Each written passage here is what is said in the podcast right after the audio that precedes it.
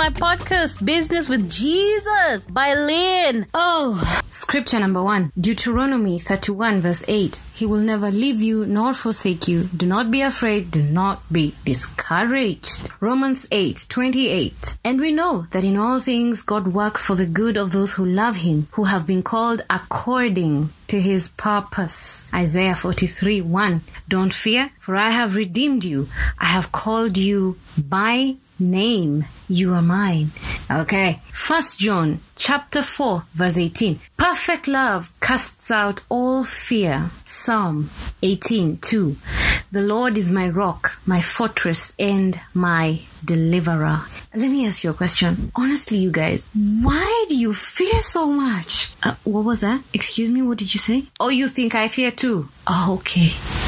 Uh, okay, how dare you? Okay, um, well, guilty as charged. But honestly, why are we in so much fear? in so much fear to launch everything. You have an idea, it's good, it's brilliant. You know what you want to do, you know what you ought to be doing, but you're just in so much fear. Oh, these are things that, oh my Lord, my God, just help us. In fact, you know what? Can we just take this to the Lord before we go too far? Dear Lord Jesus, please expel fear from within us in Jesus' name. Amen. Ah, I hate the subject of fear because fear drains all the energy that a human being has. I mean, you wake up after you've slept for your six, seven, eight hours, 13 hours, two hours, however long you slept. And you just wake up to fear. And fear just makes you not want to make that phone call. It just makes you not go to that office. It makes you not talk to that person, not do that project, not follow that passion. And if there's anything that I am so afraid of is just to not follow my passion not to do what I ought to do. And for those of you who are believers, you already, my goodness, if you are a believer and you are spirit led, I know one thing for sure that you already know what your purpose is. But my goodness, if I were to take Paul right now and ask how many of you are actually doing that which you know you should be doing, Mm-mm, we're not so many. And you, you realize I just said we are not so many. it's such a shame. I'll just share a personal moment. You see, last night I was praying and I had this moment and it broke me. It brought me to tears. I cried so hard I didn't even know that I could squeeze my tummy that hard by crying, which which you know, it's funny because in one way I was really sad, but at the same time I was thinking, damn, I'm going to get abs from this. And on a side note, I so I started working out yesterday, so you know what that means. In the next three days, I'll have achieved my lean structure completely because that's just how workout works. And and what's diet? Diet is nothing. It, hey, I'm being sarcastic. Okay, I'm being very sarcastic. Diet is everything. Listen, that's not my content. Let's just go back to fear. And I, while I was praying, the Lord just made me think about all these things that that I haven't yet done that I know I should have done. I should should at least have started. And you see, this ministry is not, we do not at any one point serve ourselves. We are serving the Lord by touching the hearts of His people. This is not about us at all. And I hear so, so many people giving the language of, of, you know, I don't know when to, to go about it. You get a message about someone and you're like, but how are they going to take it? what? How are they going to take it? Imagine a world where Samuel was always like, gosh, how's Saul going to take that the Lord has rejected him? Why? Mm-mm, I'm not gonna go. Mm-mm. This is just not for me. God choose someone else. Or if he were to think, gosh, what am I going to do? Now God wants me to. And he actually had that point. He had that moment where he thought, now God wants me to go and anoint one of Jesse's sons. What will Saul think? And he didn't want Saul to know because he knew Saul was going to be very cross with him once he knew. But did that stop the prophet from doing what he needed to do? The prophet did what he needed to do. How many things do we need to do that we're not able to do, that we're not starting? We are so afraid to launch it. We are thinking too much about what people will think And that is our greatest predicament. It is our worst enemy. What is so and so going to think about me? What are they going to imagine that I've been going through? You know, I remember when I started my speaking career generally, a lot of people who knew me from the past, maybe when I was growing up, had very choice words to say about, about what I was doing. And so, especially the concept of, of self-employment isn't something that many people would understand. And more so when you're starting out. And many people just don't know how to see that. Especially, I come from Kenya, so, and I'm talking about this because, of course, the podcast has a, a wider audience to which I thank God for. But I'm telling you, oh my goodness, things I would hear being said about me. And I know for sure that if it were not for the strength that God had given me, I would have stopped immediately. The second I had the first comment, I'd have stopped. But six years later, I'm bigger and better. But I have to keep doing this because I'm not doing this to serve myself. I'm doing this to serve God for the glory of God and I am to serve His people. And we have so much fear to launch the projects and the dreams that we have. We are so logical on it. And the Lord has been speaking so much in on the aspect of faith, which is what replaces fear. Every time you pray to God, God help me to get rid of fear. You're praying for something to be eliminated from your life. Nature abhors a vacuum. You're part of nature. So if fear has been removed from you, it has to be replaced with something. You choose what you want to replace fear with. And I always say, God, remove fear from me, replace it with faith. But we look at faith as, as, as this thing, you know, we look at Jesus' teachings on faith and, and Jesus said that if any one of you believes and tells this mountain to move and go into the sea, it will happen as you have said it. And faith, you can have the faith even as small as that of the size of a mustard seed, but it can do wonders for you. And we read the Bible and then we close it and then we say, okay, brethren, let's now pray and go home. But we do not want to exercise this faith. And these last few days, the Lord has spoken so,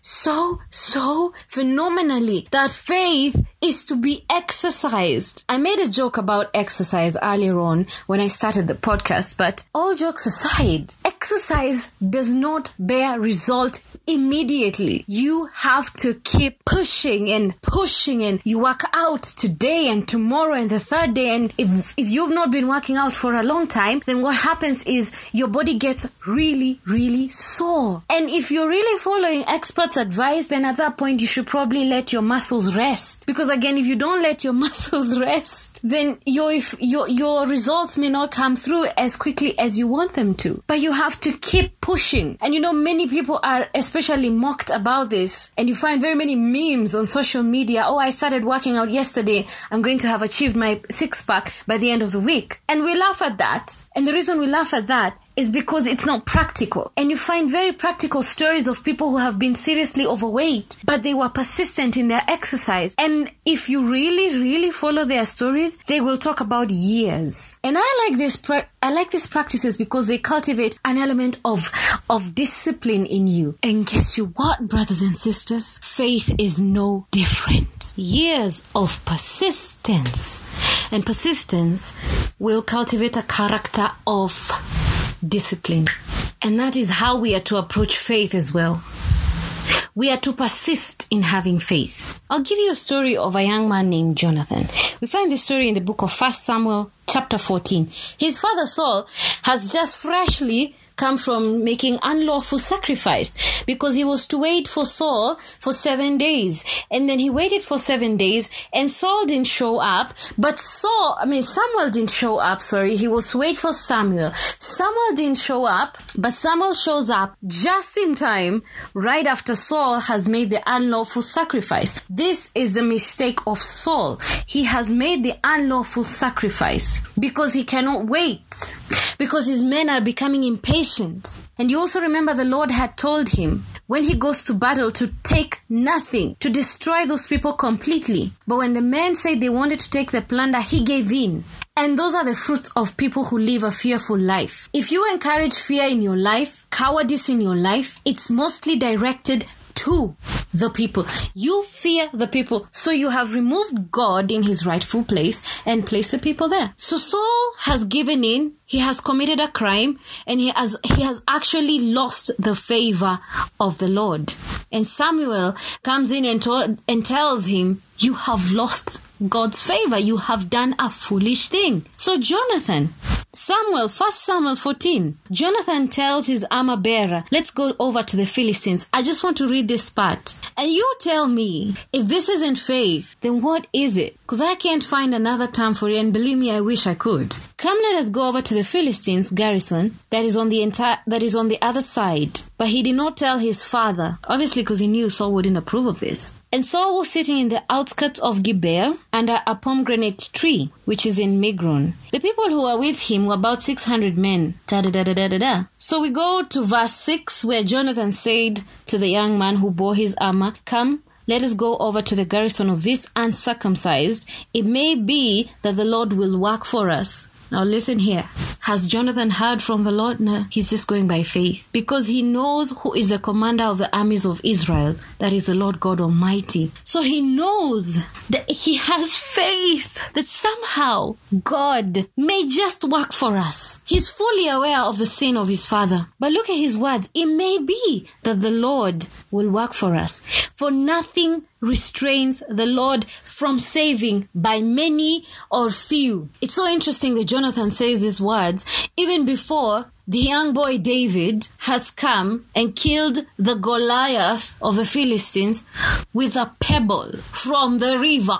It's so interesting how Jonathan has so much faith. Now listen to this. He says, So the armor bearer tells him, Do all that is in your heart. Jonathan said, Very well, let us cross over to these men and we will show ourselves to them. You guys, I don't know if you realize this, that just by showing yourselves over to them, these guys could just shoot an arrow and you're gone in the next few minutes. But no, no, no, no. Jonathan is saying, let us cross over. We will show ourselves to them.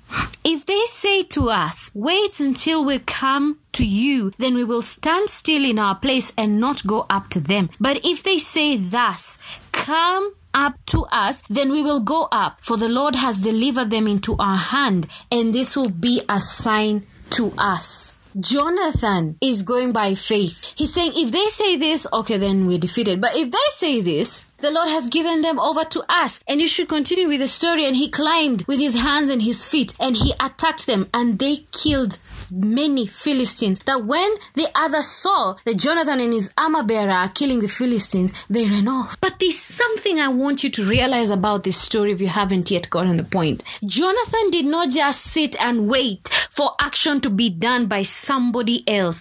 He acted upon it. I want to address you personally. If you're thinking that that particular mission, that particular project, that idea, that desire, that passion, whatever that is, will be executed at an opportune time. And I want to caution Christians avoid the use of oppor- I'm waiting for the opportune time. I don't have the grace to do this. Grace has already been given to you. Grace has already been disbursed to us. We are in the opportune time. There is never a better time like today. And those who take advantage of the current opportunity are the ones who win. That is why, without mistake, there's a difference between the winners and the losers. And that's just the nature of things. And that is not me being harsh. It's your time now to get up and move and to follow that which you know is in your heart and has been deposited there in your heart by God for you to do. There is no better time than today. I am one person who can very personally, very truly tell you there is no better time than right now. You cannot wait for the opportune time. You cannot wait for thunder. You cannot wait for rain and sun to come at the same time. You cannot wait for winter in Kenya to know that it's a good time. If you're moving, you move right now. You move right away. If we're not moving, then stop moving altogether. And we're also talking about fear, even in our relationships. We cannot continue to walk in fear of you can you don't want to to go and approach so and so because you you wonder if they can still give you that opportunity. You know that that's a project that you can really honestly. How long are you going to do this? How long are you going to do this? Many people have lots of fear, and even there is fear for marriage. What am I going to do? How am I going to provide? What if she doesn't like me? What if he doesn't respect? Oh my goodness. We cannot fear what we do not know, and it is so defeatist for us as human beings to begin fearing what we do not know. And I know you're sitting there thinking, but that's exactly why we fear, because we do not know. And I just want to challenge you because I've been challenged. Because I think if someone could have, if someone could have held the title for for fear, that, like that could have just possibly be me.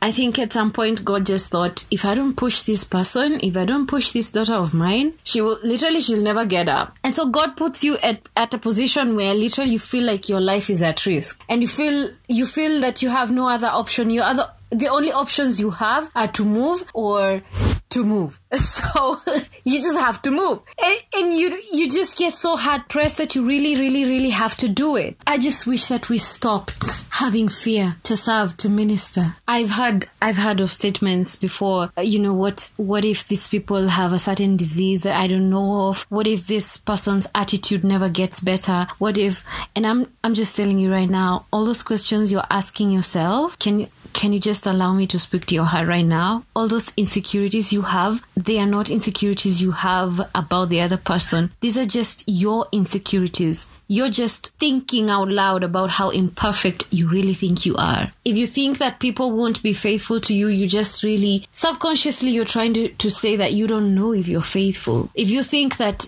people won't support you for your ministry. In other words, subconsciously you're saying you don't know if you would support them. And if you actually look at the statistics of your life, you probably do not support people. You probably do not stay faithfully in relationships. You probably do not, you're probably not the first one to go and make up with someone if you, if you, you know, get into some sort of debacle with them. Most of the insecurities we have are not external, they're internal address yourself. Start with yourself. Because a person who is fully healed and a person who is internally full of joy and just full of so much peace never has the time to cautiously approach issues in life with the concept of, oh, what if it doesn't work out? And there are many things I can tell you, there are many things I myself have started and they never worked out. But I think that process of starting and failing and starting and failing just gets you to a certain level of hardcore that you're always welcome to the idea that, well, this might work out and I'm hoping it works out. But if it doesn't work out, then let's come up with plan B. And if plan B doesn't work out, then let's come up with plan C so that you even handle failure with grace. That you're able to even laugh at yourself at a certain mistake. That you're able to forgive those who have sinned against you. You're able to forget and you're able to live the fun life. If someone broke your heart, what does it benefit you to sing about it years after years after years? And every time you're giving people stories about how they broke your heart and how you're never gonna love again because you had completely given that person your heart. Uh huh. So what? Did life stop for you at that point? Come on now. Get over that fear point. Get over that fear point. Because interestingly, you build that wall all by yourself. Demolish it. Keep moving. See how beautiful the grass is. See how well lit the paths are. See how much light there is. See how loving the Father is. Oh, I wish you well. I wish you well. And I wish that you expel fear in your life. Please remember, do not ask God to expel fear and leave a vacuum. I repeat, nature abhors a vacuum. Tell him, replace fear with faith. All right, wake up. Do like Jonathan. Pull stunts like Jonathan. Hey, I'm gonna go ahead. See this man? He had an option of life and death, but he moved anyway. He knew that he could either die or live. But one thing he knew for sure is that he had to move. Please move.